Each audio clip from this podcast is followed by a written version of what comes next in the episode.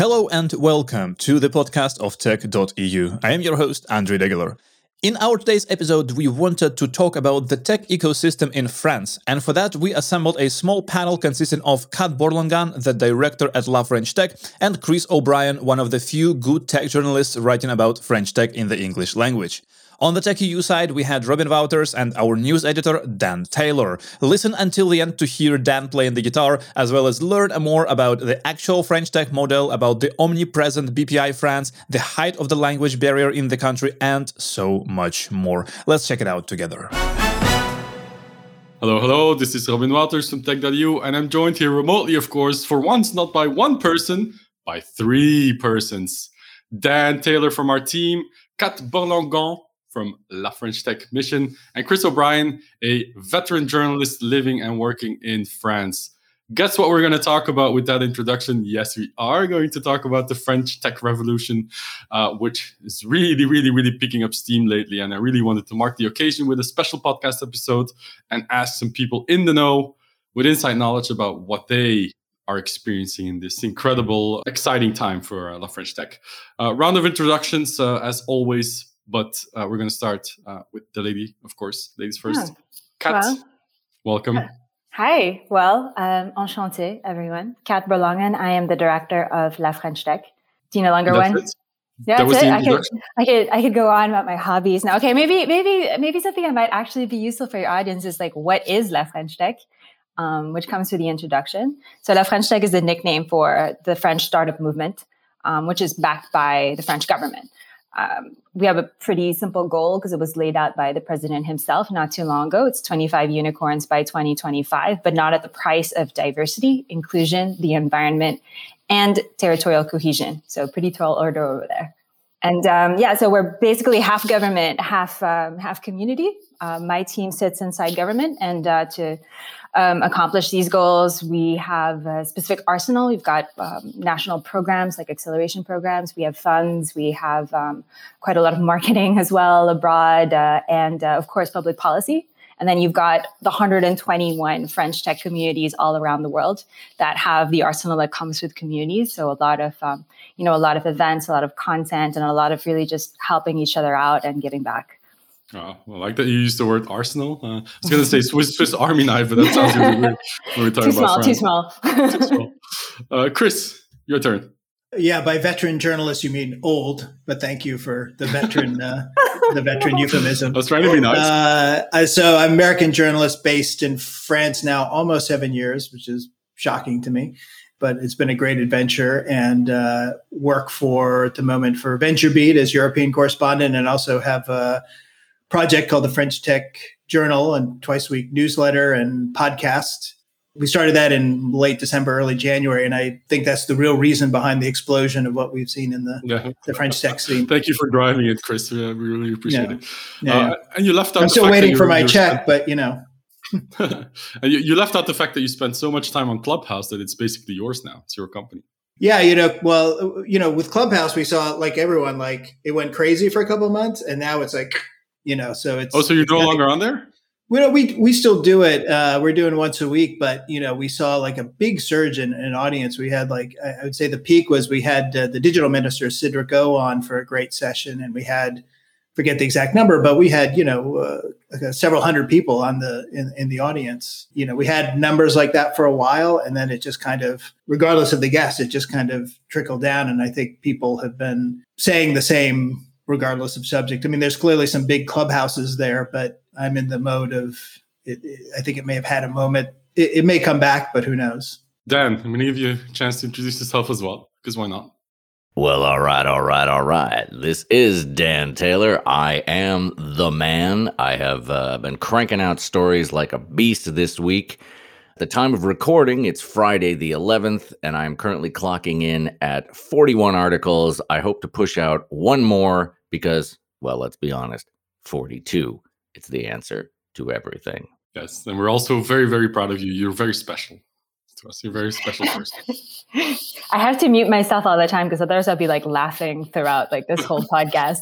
Well, I was just going to say that sort of the goal to have this not like your typical interview Q and A, but we're going to have a bit of freewheeling conversation, like we were sitting at a bar. Which, by the way, since yesterday in Belgium, we can actually do again, and I have taken advantage of that that loosening uh, restrict of the restrictions quite radically, uh, I would say. But yeah, life seems to be restarting.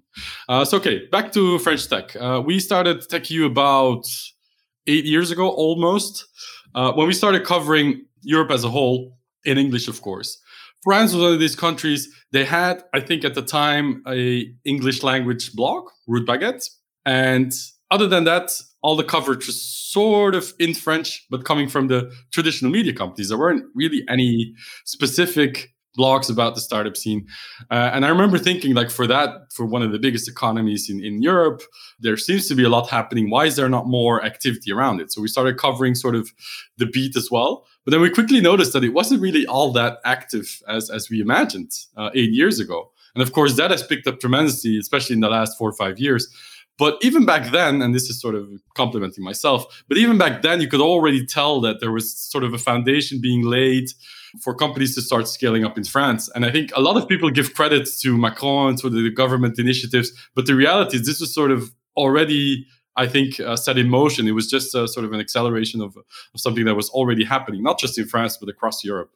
But really, really uh, not rewarding, but really interesting to see that that what we sort of imagined would happen, that the European tech scene was going to explode and uh, all the funding was going to come in, uh, really did happen uh, in Europe and especially in France. I'm going to pull out some some data later, but uh, but I, would love to know from you, like whatever I just said, does that sound like complete BS to you, or was that sort of in line with what your own? Uh... Which part? The part where you had like a crystal ball and foresee, foresaw yes, absolutely pretty much everything. all of it sounds like BS, Robin. Yeah. yeah. I predicted it. I steered it. It's I mean, all. It's all thanks to you. That's like a really great time. no, but that's a really great sign because you know, like I don't feel like everybody, you know, eight years ago was saying, "Hey, we would totally bet on France." So we think France is going to be like the next big, um, you know, the next big European capital. No one was saying that. People were piecing out, you know, skedaddling off to, uh, you know, to the west coast or the east coast of the U.S., thinking that there was no hope whatsoever in France. They were just a bunch of like I don't know, like a bunch of sort of like anti-innovation bureaucrats would never understand entrepreneurship. Government was like meddling in things they didn't understand. Um, and, you know, that explains why you have this incredible uh, diaspora actually of French founded American unicorns. Uh, you know, Snowflake, Datadog, this company called Eventbrite. Um, you know, you know. Thank you, Robin, for uh, for your uh, for your faith in the ecosystem at a time where it was still kind of unpopular. Well, it was sort of also a reaction to people always saying the same old things, like, "Oh, the labor law sucks, the taxes. It's really not entrepreneur friendly." And I would be like, "Well, not everything is that bad." And so it's sort of a reaction to always getting the cliches. So you sort of want to explore, like, what is it really like, you know? But Dan and Chris happen to be Americans coming into Europe at some point. So I'd love to know from you, even before you came to Europe, or let alone France, what was your impression of the European tech ecosystem and France in particular. Dan, maybe you go first. Oh, geez. Uh, my impression was that the European tech ecosystem was a place where great companies were built, and then the Americans came in and bought them. Which is still point blank, which is still sort of happening. yeah. Chris, what do you think? Well, I, I came here in 2014 for family reasons, but you know the the French. I was in Silicon Valley for 15 years before that, and the French people that I knew uh, when I told them I was moving to France thought uh, I was out of my mind. Basically, you know, they were all in San Francisco. Like we we got the hell out of there. Like we're you know it's a wasteland. You can't build a company. It's not entrepreneurial. Blah blah blah. And so I was you know prepared for for that sort of that i mean that was my initial impression like what i was hearing from people over there. It was already really changing uh, i think you know la french tech had been founded i, I want to say the year before i came.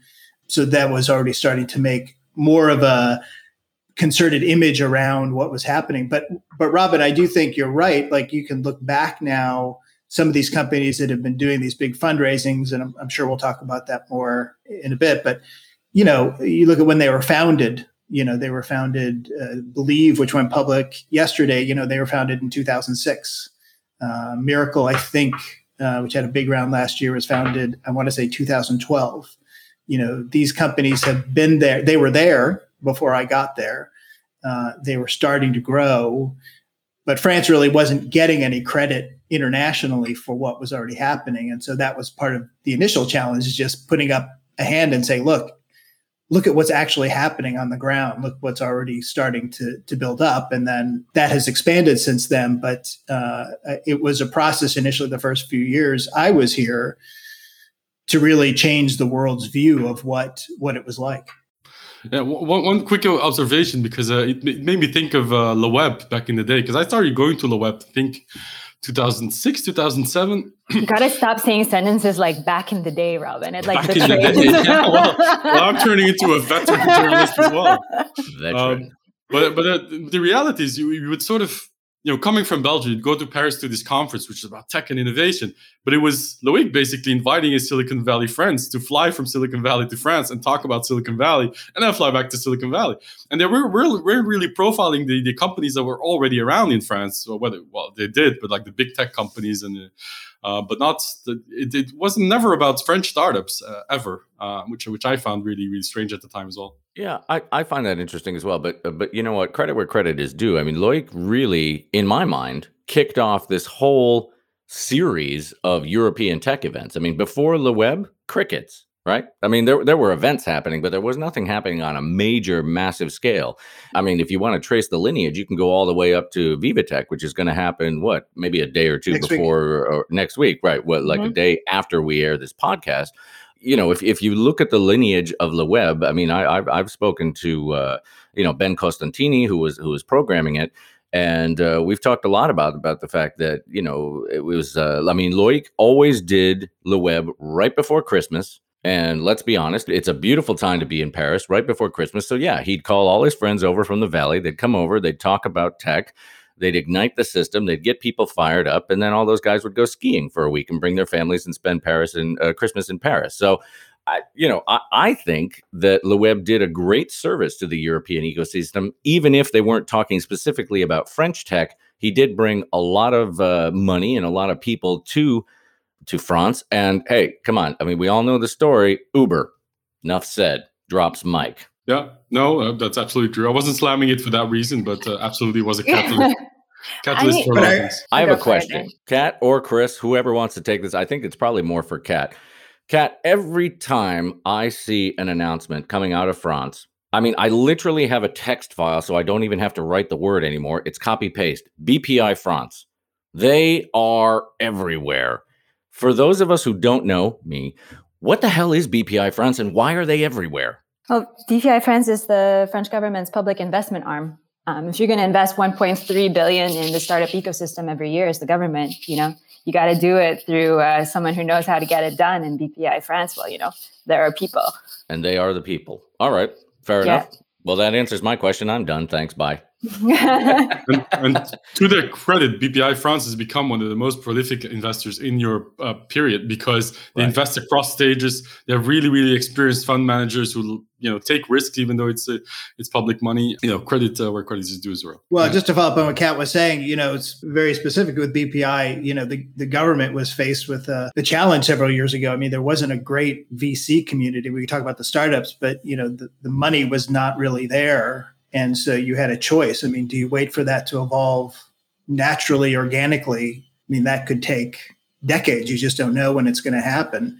Or do you inject money into the system? And, you know, I think people miss this about Silicon Valley and California and, and the US, but that money, a lot of that money that's that goes into VC firms comes from, you know, public funds. It comes from state pension funds, teacher pension funds. I mean, these are quasi public agencies that invest in venture firms. You know, they have trillions of dollars. And so, to my mind, BPI is always kind of uh, trying to strike that middle ground, you know, having that money coming into the system and being that public agency. You know, people in Silicon Valley will will pretend that it's all just uh, market based, you know, whatever freewheeling uh, money coming into it. But the reality is they're they're heavily state financed.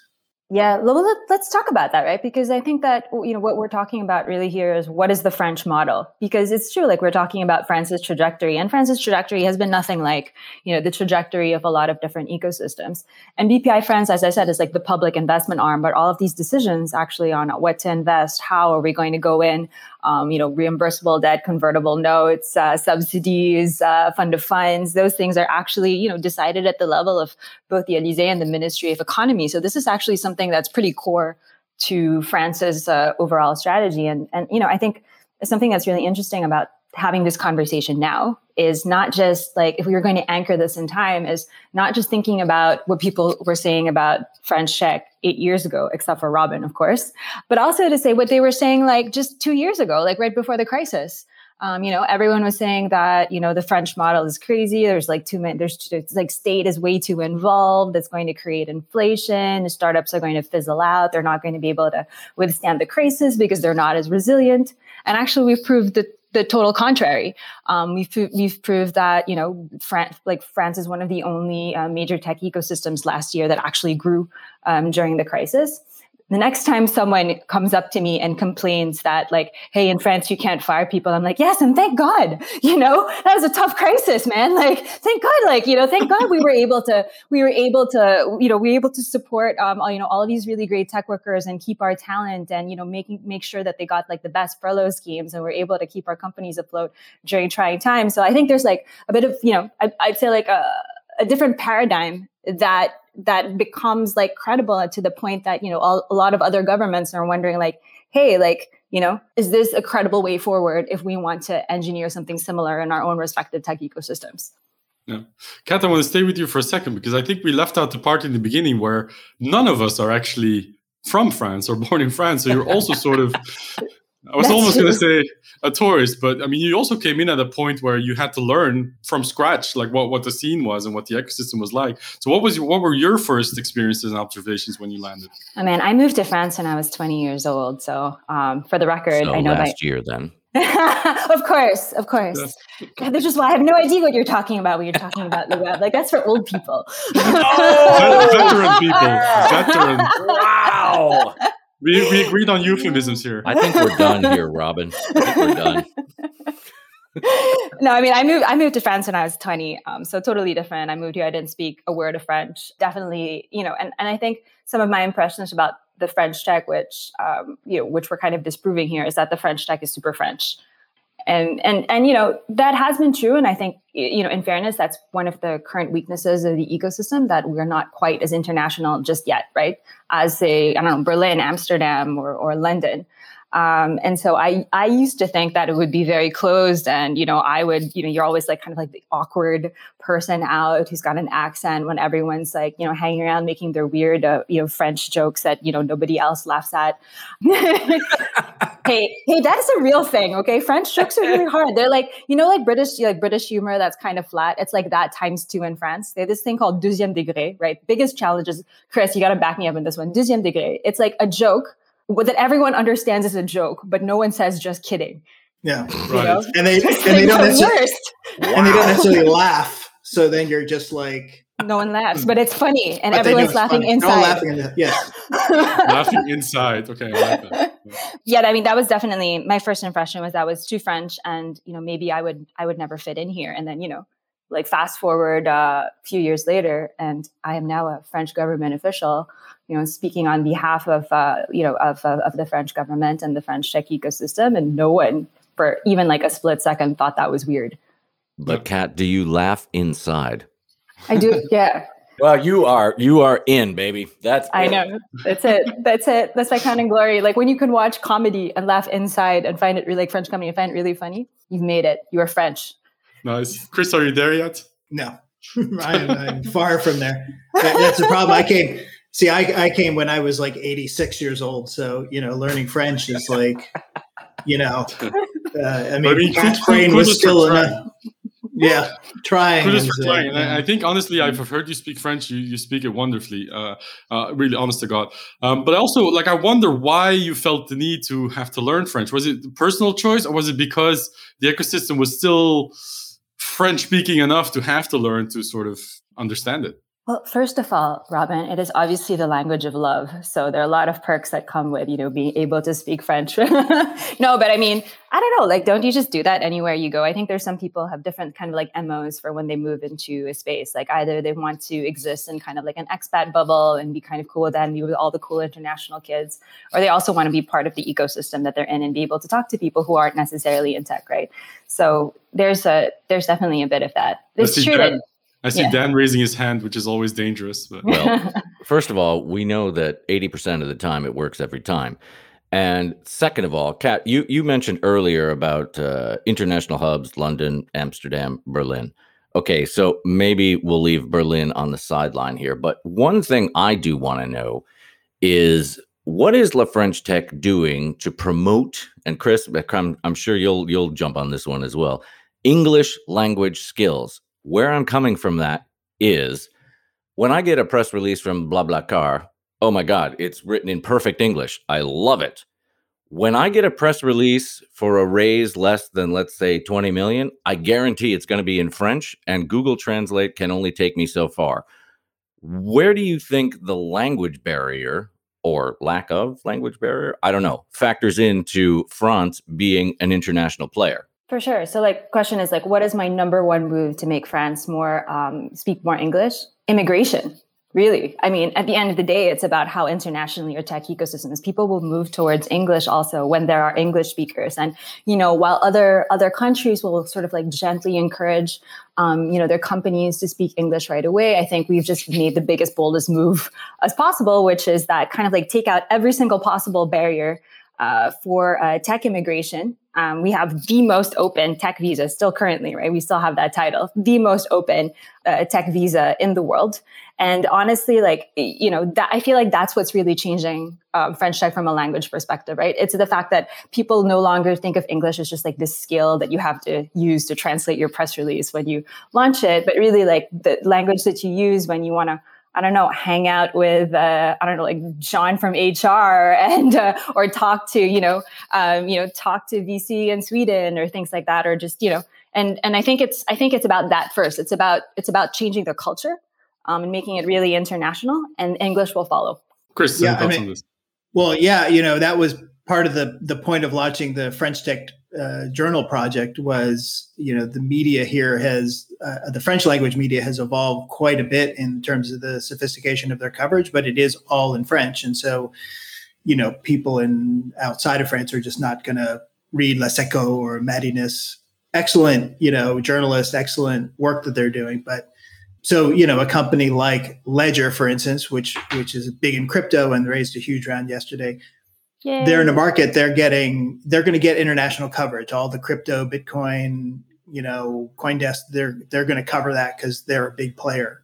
Uh, and they're as Kat suggested they are really a global thinking company. You know they're english first they're uh, you know they're in paris but they're they're global in their mindset so therefore they're english in their mindset uh, but you know, I do still. So I think that's changed a lot since I got here. I mean, when I came again, I felt like yeah, I I, I needed to learn French because I was if I was going to really integrate not just in the tech scene but in France, I wanted to speak the language, and it's far from perfect. But you know, just for the reason that Kat cited, like if I want to understand that stuff, I'm never never going to get it uh, just by having someone constantly translate it for me in, into English.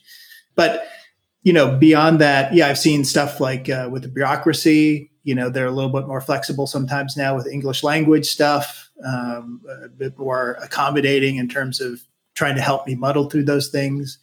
Um, and certainly, the you know the tech community, I think it's been a, a big shift in that sense. I mean, uh, they're either trying to get anglophones who can help them with content marketing or translating the material. Again, when I got here, it was pretty clear some of those press releases you're talking about, Dan it was pretty clear people were putting them in Google Translate and just hitting the send key. and, oh yeah, having oh, yes. having having having done that in the other direction, I know that gets about seventy five percent maybe on good days, uh, but you know it's you know where it came from. So um, I, I, think they're investing a lot more in that. Places like Station F, you know, are very English language focused. So. Uh, it's changed, but at the same time, there's still some resistance. Like when again, when we did that clubhouse with Cedric O a couple months ago, you know, we Ethan, who's my partner on that, we definitely got tweets from people angry, like, "Why aren't you doing this in French? You should be speaking in French." And you know, Cedric O's English is is is great. You know, he was totally comfortable doing it, and you know, it was a great session. But there was still some of that where where you know, and it's not even just uh, how would I put this delicately? It wasn't even certain cultural elements, let's say, who were responding to that. There were definitely some tech people like he's the digital minister for France. He should be speaking in French. So, but I think that's a minority. I think that's wow. you know I'm gonna do my back in the day thing, but I went to. oh God! I here we to, go. We should, have, we should have like special sound effects for that. But it's you relevant. Know? You know that sound where you're like about to go into a flashback. Twilight, Twilight Zone. Uh, but I went to a Le Web event. I don't remember the year, but uh, then week. president. What was his name? The then president. He just was uh, convicted Mitterrand. for fraud. Mitterrand. No, come on. I forget, I forget his name. De I mean, if you're going the back in the day, to Carla Bruni. De Gaulle. Sarkozy. Sarkozy. So ah, Sarkozy got on stage, spoke French, and the audience booed. and I remember that vividly because because I was like, this is like an international audience. They were like, well, what is this guy speaking French? sort of not realizing they're in France because it's an international setting. Yeah, so, so that was sort of the opposite of that. It's uh, sort of strange how things have changed eh? in a good well, way. You know what, I Kat or Chris, Chris, Chris just mentioned Station F. Uh, that's the one thing I will be saying in you French call today. It Station F. Station F. Station no, F. Nobody hey. says it. Hey. Nobody says that in France hey. either. It sounds so terribly chic. Je, je parle un petit peu de français, and that's mm-hmm. the only other thing I'm going to say in French. We've mentioned the Rude Baguette. I do want to give a shout out to Liam and Trista, who I think did do a, a big service to France and also Roxanne, because in my opinion, as an outsider, I mean, the minute Station F, there, how's that? Station F came on the scene, all of a sudden it seemed like France had a home base. You know, it was it was not a scattered thing. It was like a you you want to you want to talk to French Tech, yeah, go see Roxanne, go see Station F, and that initiative. Uh, I think really helped kick things off. And Kat, I know you're going to disagree with me. Please do. No, Oh, no, no. I think what was Damn really it. beautiful about Station I need some F controversy. Is, is, that everyone was talking about it before the doors opened, right? I mean, did you guys ever do the tour, like when you were in France, you were at the construction site? You did, of right? Course, was, I have the pictures. Yeah, yeah with, with like the little on. cute construction hats yeah, and everything. Yeah, yeah. And and I think what was you know what Station F really did is is you know they they gave they like embodied the dream they're like, they were, before they even opened their doors, before any startup moved in, they were saying, France can be this.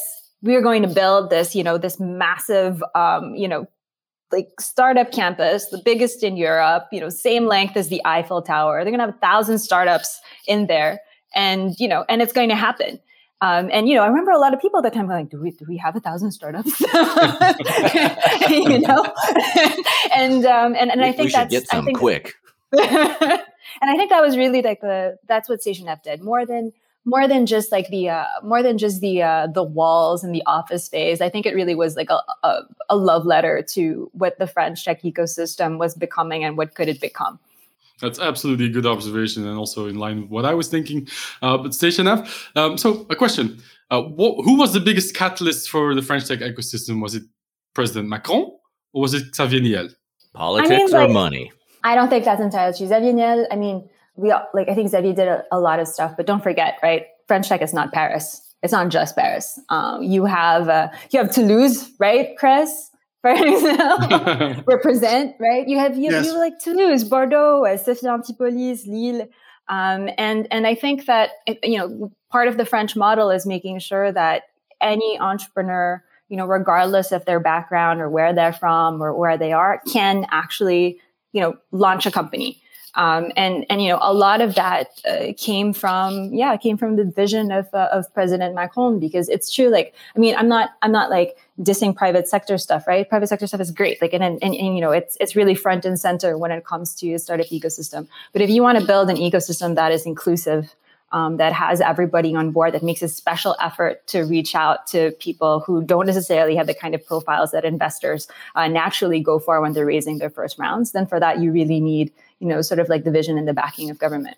Chris, same question. Uh, I'll, I'll, give a diplomatic answer, but uh, you know, to me, it's been evolutionary, really, uh, and it's both the it's it's that mix of public and private. Like if you look at, um, I don't have the latest numbers in front of me, but for a long time, you know, if you looked at the two most active like seed early early seed stage investors it was bpi and it was xavier Niel's fund right i mean we're talking about station yeah. f which is which is a visible physical sign of that but really they were really both uh, pumping tremendous number of bets onto a lot of small companies at a time when that would have been otherwise hard for them to do because France didn't have a really substantial uh, business angel network. You know, going back six or seven years ago, uh, people weren't. You know, individuals were. You know, if you wanted to invest your money, you bought property. You know, you didn't go invest in some couple kids. You know, just out of uh, uh, Sciences Po. You know, to start some company in their dorm room or something.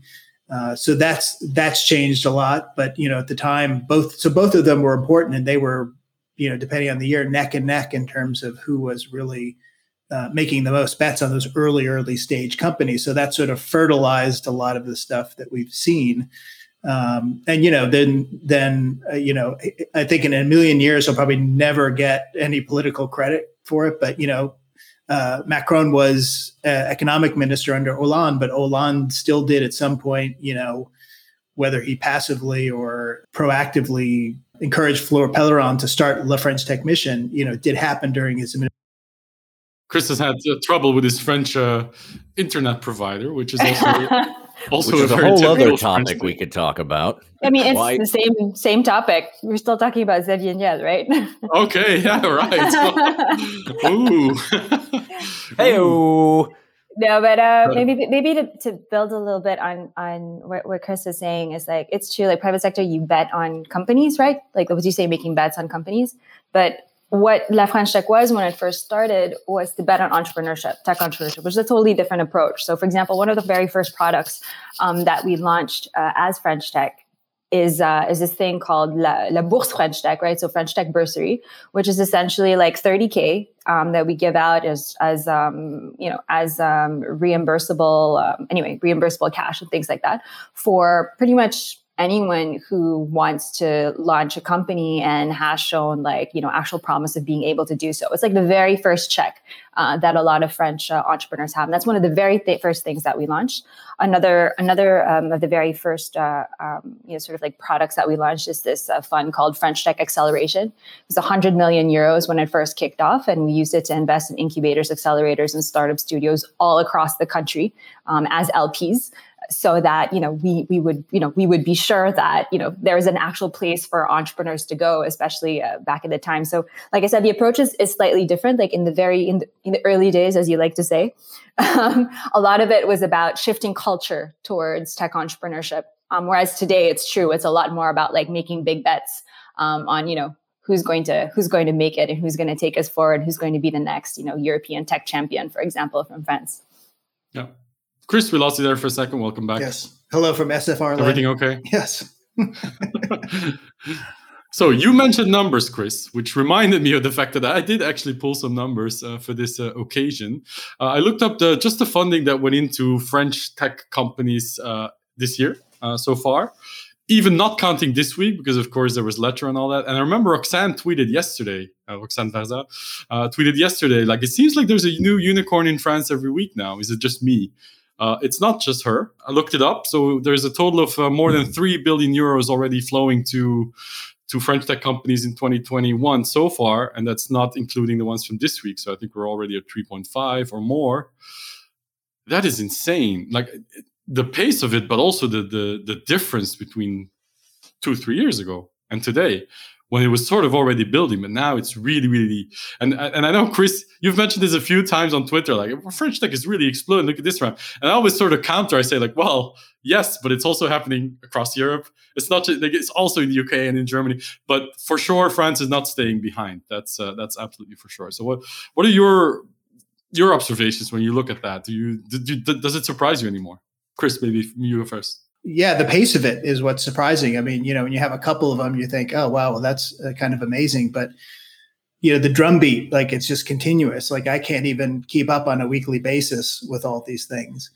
Uh, you know, so that's that's one. I mean, so that's the good news is that you know these companies are at a level of maturity and uh, they're they're doing things that are uh, attracting global investors these it's, it's to me it's not just the money but it's that it's the kind of money coming in. You know a lot of it is being driven by private equity. I mean i don't know that we want to go into the weeds and all that but those, those are very different investors and venture capitalists. And basically they're just looking at a company and saying can this company be a global champion? Yeah i don't care if it's in france or germany or sweden or silicon valley. If i'm going to bet on this company and write this enormous check i want to know they're going to be a global champion and so that's not 100% of these nine figure fundings but it's it's the bulk of them. And so those investors are saying yeah these companies can be that. They can be these really big uh, winners. And so you know what kat was saying earlier they're not worried about the stuff like uh, what about the hiring in france or the paperwork or the language they don't they don't care about that. That stuff is not part of the equation anymore. They're just looking at what these companies are doing and saying yeah, let's make a big bet on them. So uh, I think that says a lot to me about where the ecosystem is. And it's again, it's not just one or two companies here and there. Like at this point, it's what Kat? It's been like nine or ten of these rounds just in the past couple of months. I mean, it's more than I can keep track of. Mm-hmm. Yeah, we need to start finding different angles for like news articles now. If you have to do, oh, yeah. a new unicorn. I'll name just a few just for context for the audience. There's Contentsquare, Back Market, Alan, Vestiaire Collectif, uh, Ornicar, BlaBlaCar, Ledger, of course, this week. Um, you know, a bunch of companies also from across different industries and, and, and categories, which I think is also interesting that it's not like one thing, like fintech in the UK was sort of blowing up and you could really pinpoint to them being, it's really sort of across the board when it comes to the type of companies that are getting funded as well. Yeah, and I think it's worth really like, I mean, Contentsquare is also really interesting because we're talking about like a 500, you know, million, uh, you know, raise for what was the valuation? Was it like over uh, almost, th- was it 3 billion almost, Chris? Like, yeah. remember the exact amount? Yeah. And, and that's like, that's not just like, hey, we have a lot of unicorns, but also, hey, our unicorns are in a totally different league now, right? We're not like talking about companies with like a 1.1 uh, uh, billion valuation and you know they're they're really uh, they're really moving up and they're moving up pretty quickly. I'm sorry to get that number straight that's 2.8 billion. Rounded it I up. Wrote, i wrote Thank the you, article. You're uh, welcome Thank goodness for journalism. Guess it also depends if you use euros or dollars. So mm-hmm. oh, it's oh schnankies. You're right. That's dollars. There so what is that in a year? Okay, hang on. XE.com. This is why I run the company, man. And you this, is why, this is why this is why Robin is the boss. You see. Two eight eight eight. Stand by while Dan calculates carry, the currency conversion. Carry the four and that is uh, at mid market at, Still at mid market rates. That's two point three billion euros. Mm. See, a lot. It's a lot. It's a, it's a lot of money. It's worth a lot. Levels yes. that would have been unimaginable just uh, even like two or three years ago. Like if you the company raised yeah, that, yeah, I would have been even just like even just raising like the kind of money that used ago. to be the valuation. And that, yeah, yeah to like a few months ago, crazy, crazy times. And as you mentioned, Chris, it's also the type of investors that are coming in, very international. They don't really care whether you're French or not. They look at the numbers, they look at the market, they look at the founding team, and they go, "Yeah, uh, there's also a shitload of money in the market right now." So I don't think it, this is going to last forever. Um, but yeah, French Tech definitely surfing the wave. What, what does it look like from within the La French Tech mission? You look at that like within your family of sort of government officials. You look at that. Do you go like, "Yes, my family of government officials"? Yeah. you go like, "See, we knew." it was us, or do you like uh, take a step back and just marvel at it? Yeah, the funny thing about French Tech is like, you know, every time a company raises a big round, I get a lot of people messaging me and saying congratulations. Like, yes, of course, of course. I, I, did that, of course. Yeah, Your work is done. That Kat always gets one percent of every funding. She's on the Klarna like, plan. um, you know, no. So honestly, what's it? What it's been like? Um, you know, the government officials. Let me tell you what it's been like for my team. You know, we spent a chunk of 2020 putting out fires. There was, uh, we were, we're like, let's not forget, guys, we're just coming out in the middle of like a crazy, crazy. Don't mention the pandemic. no, but like, you know, it, we can't have this conversation without uh, taking that into context. And, um, you know, so what it's been like for my team is like, you know, March uh, of, of 2020, uh, France goes into lockdown there's genuine fear about what's going to happen to the French tech ecosystem. Will it make it? Will you know everything that we worked so hard for for the last few years, like you know, government and ecosystems, that all going to fall apart? And you know, I, I remember like Cedric O took the mic the next day and immediately said, you know what, like we continue to believe in tech entrepreneurship, um, you know, sickness or in health till death do his part. So we're, we were we put 4.3 billion on the table immediately um, as a as a you know as a support plan for for the startups during that period. And my team were like we are all like you know handling all of the government loans like uh, figuring out like how to handle specific sectors uh, transitions and things like that working. And then you go from that basically to like one year later and it's like a unicorn a week you know? Money! and, and that's great. I mean it, it, it's it's it feels great. And also because they're not just you know any unicorns they, these are companies that you know we've been working with very closely in the context of the french tech next 40 program. Um, and, it, and it's also great to see that you know the companies that are making it are also companies that are not just global not just really solid but have made serious commitments um, also when it comes to when it comes to impact when it comes to uh, the environment and things like that. And you know we're, we're all very happy about that. Yeah. Chris, you're enough of a veteran journalist to have a healthy degree of cynicism in you, I'm sure. So tell us about the the not so positive things. Like well, do you sometimes feel like it's it's a bit of a an excess or there's too much hype or there's not there's some not not the right companies getting funded? Uh, like what are some of the the non-positive observations that you have from your well I, I mean let's let's start with the funding stuff. I mean the funding stuff's great right? It's very exciting. It makes big headlines. But any any good entrepreneur will tell you like the funding is just a step. It's not the real victory. You know, these companies are still in the process of actually becoming the thing that they want to be and being a global winner. So they, you know, there's still a lot of proving left to do. So I think you have to kind of keep your head about that. It's exciting and so they have the the the assets the the you know the um, the treasure chest they need to realize that now they have to go do it. So that's kind of you know one thing. Uh, you know you, you sort of alluded to this uh, robin but you know this investment is part of a global financing frenzy. I mean private equity has changed the game around the world. I think tiger global. Yeah tiger global. Oh uh, ow naughty I word. it, you know the, the bar has been raised uh, and the good news is france is getting a chunk of that money. I mean five years ago I don't know that would have been a position to be to be getting its share of that. Uh, but you know, if again you look at the numbers in Silicon Valley, they're crazy as well. Um, and and then that kind of brings the the next challenge, I think, uh, which is you have all that money, you got to go out and hire people. You know, you got to get the best global talent. Uh, you you've got to figure out uh, in, the case of some companies, that means they're trying to get all those people to come to France, and I know that's a big theme with with CAT and the French Tech Mission. Uh, you know, the Ledger guys got to go out and hire; they got to double their staff this year. You know, so I think that's gotten better in terms of you know they seem to say they're not having any problems convincing people to move from Silicon Valley to to Paris, but uh, you know that's still a challenging ask uh, for a lot of people. They're they're big in their field, so they're they're they're doing it, but uh, for a lot of these companies like a content square or, or someone like that like they've got to prove that they can get the best um, and the other interesting thing i mean this is i've started to hear this from a couple international investors. They've been worried about the the seed funding uh, rounds now because it, again it's one of these problems that five years ago you would have killed to have this problem but there's so much interest in getting into these deals uh, that some of the international investors are actually getting frustrated by the valuation saying we don't understand how people are making this work. It seems too much for us. We really would love to be in France, but it's gotten a little bit too expensive. So I hear I hear mixed reactions. I mean, Kat may have more insight about whether there's a quote unquote seed bubble uh, in France at the moment. But again, we talked about those big rounds, but uh, you know, someone I'm going to forget the name of the company. Someone said uh, we just raised 10 million euros for a seed round. Again, four or five years ago in France, that was a series Not C. that unusual you know, now it's like, oh, hey, hey, seed for. Hang on.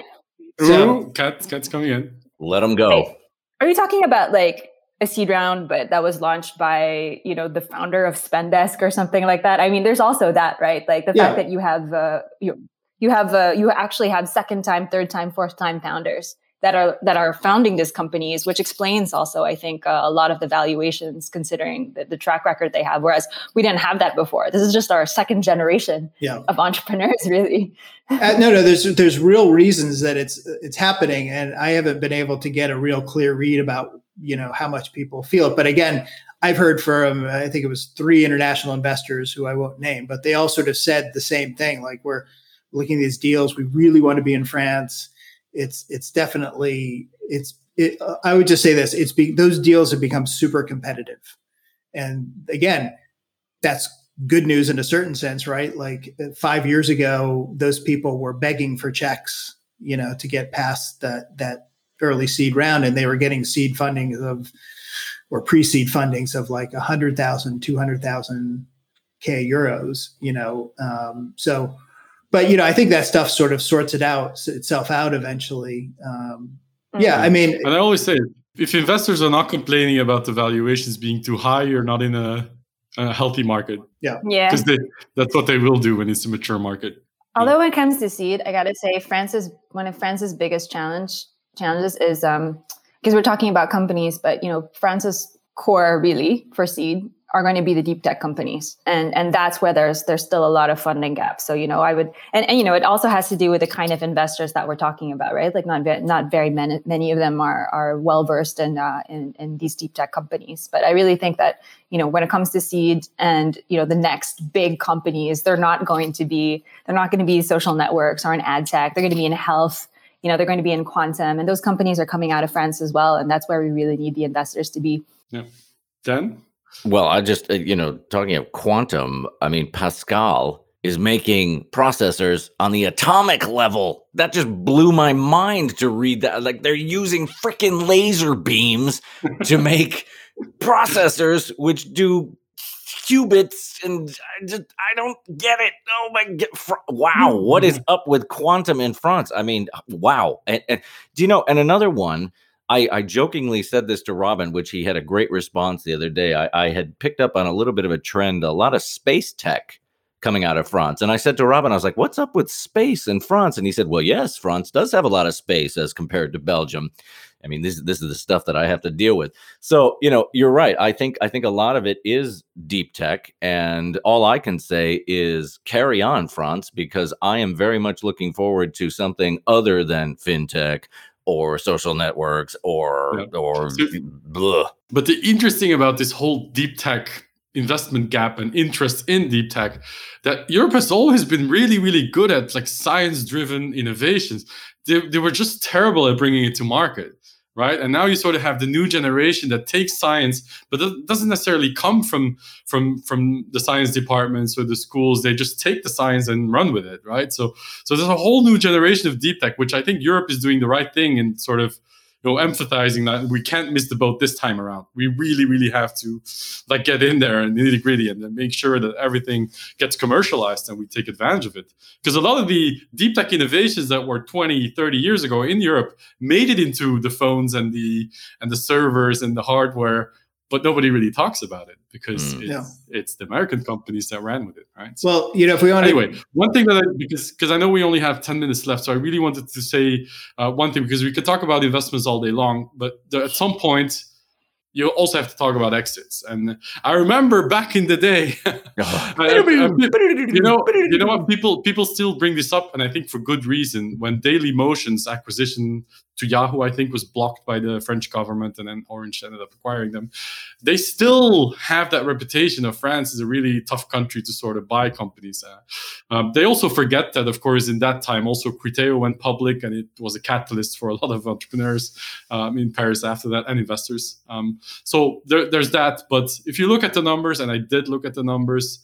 Uh, it's still relatively few and far between. There's many small acquisitions there aren't a lot. There aren't a lot of IPO uh, candidates or SPAC talks like we have in, in Germany and the UK.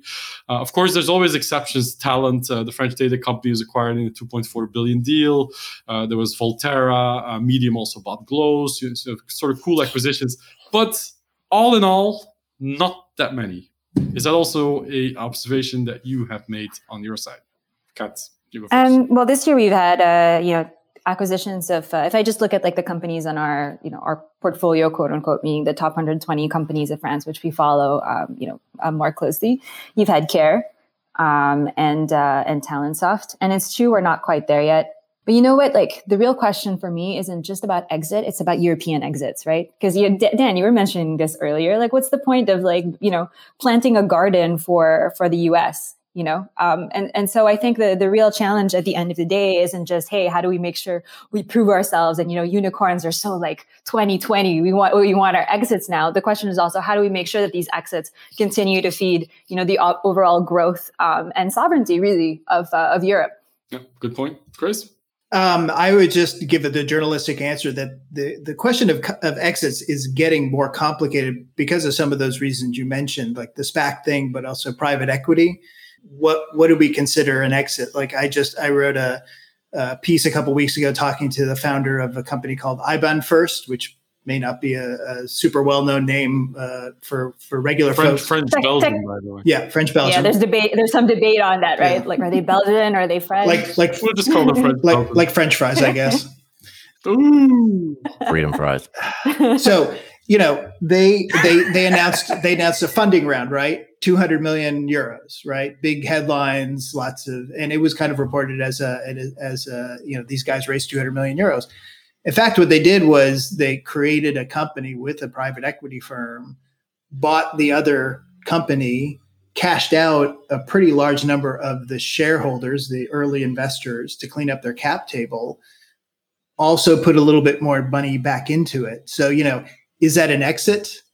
Is it a funding event? it's a little of both. And so where do you if you're if you're making a table, if you're if you're keeping track of this stuff, how do you categorize that? It's and so it's it's true if you go back and you, you look at some of these private equity deals, they're much more complicated in that sense. Sometimes a private equity, when you see that money going into it, really what they're doing is they might buy 80 or 90% of the shares. They've effectively bought and exited the company uh, so you got to kind of look at the details. It's much more nuanced to talk about exits now than it was four or five years mm-hmm. ago. Um, and and you know, is that good? There's good and bad things about that. I think the the one thing going back to something Kat would say is that at the moment, uh, and the CEO of Ledger um, mentioned this when we were talking yesterday. You know, one thing for that Europe is is behind on, as such as a French thing, is seeing more of those growth equity and private equity, those later stage funds, because a lot of that money is coming from the US and China at the moment for those those big checks. And so it would be great to see more of that money coming from Europe so that whether it's an investment or it's a, a kind of quasi exit, that they remain in European hands, I guess. I think there's also a question, which is why are exits important to France? And of course, there are all of the issues on you know long-term economic growth and uh, and sovereignty and all of those things. But they're also important because we're super young um, ecosystem. We said this earlier, like we keep it talking about how young the French tech ecosystem is, and we need those exits to also re-inject um, resources back into back into the ecosystem. Whether that's you know exits for the VCs so they can continue investing, or or founders that will become angels or go on to launch their next bigger you know better companies, or talent that is finally like battle tested, uh, you know executive talent that can go in and either launch other companies or join other companies.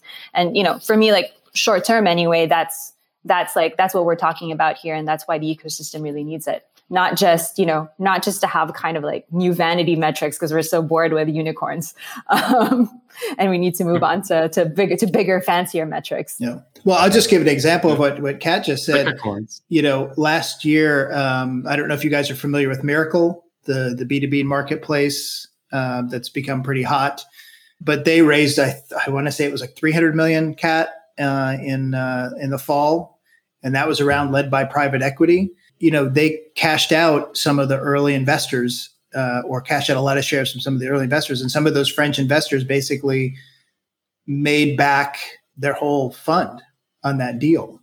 But you know, it gets put in the investment column rather than the exit column. But those firms uh, to what to, to the point that Kat was making, you know, they can go back as they raise more money and say, look, we've already made X, 10X, or whatever they're aiming for on our funds, thanks to this deal, which was effectively an exit for them. As they go out and raise their next funds, you know, they have that in hand to show potential investors. So um, you you see some of that happening, and but again, these things are they're they're not cut and dry. It's not you know they went public. We can all understand what it means for an IPO, or they were bought by Google. We all understand what that means. It's you know a, a mixture of these things, and so you know, I, I, think that stuff is happening, but you just have to sort of dig under the hood a little bit more to understand how it's happening, who's doing it, and you know, again, to, well, well, no, no, I was going to say we're going to rely very heavily on you, Chris, to keep on like making sense of all these deal structures and reporting it back in English to us because it's a really good source of information for TechEU as well. Um, we only have about two minutes left. I promised myself to keep it under an hour. Uh, we're we're running this episode right before VivaTech. I assume you're all going to be all over that, uh, but it's a shame that I can't actually make it to Paris physically. But it would have been really, really nice to see you in person. Uh, hopefully, next occasion. Uh, see, Kat's giving me the thumbs down. It was just a bit too soon. It was like a month before I start traveling. It's just too a bit too soon. Uh, Dan is going to wave us off with a little song and dance. Apparently, is it a song about VivaTech? Well, I wish I had a song about VivaTech. All I was going to do was take us out, and all. And uh, I am uh, the timekeeper here. I'm keeping Robin to his word. So, Kat, Chris, take us out. Where can we find you on the Twitters, on the LinkedIn's, on the emails, uh, and most importantly, on TikTok? Kat, go. go first. I mean, at Kat Borlongan, on pretty much anything. Including TikTok? Well, there we have well. it. Including TikTok. she has a she has a secret hidden Chris? TikTok account like me. Hmm. Um, uh, oh, I'm, I'm, I'm exclusive. At, I'm at O'Brien on Twitter and FrenchTechJournal.com on the internets and uh, VentureBeat.com. Thank you guys so much for joining. It was a really interesting conversation. Take it away, Dan.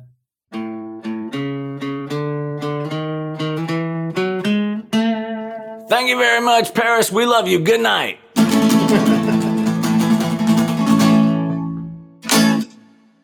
And this is it for our today's episode. Thank you so much for listening. If you like the show, follow us today wherever you listen to your podcasts. And if that place has a possibility to rate and review the show, please do that as well. Our audio engineering is done by SoundPulse. That is sound-pulse.com. Your questions, suggestions, and opinions are always very welcome. Send them to podcast at tech.eu. This was TechEU Podcast. I'm Andrii Degeler, and I will talk to you again very soon. For now, take care and enjoy your week. Bye bye.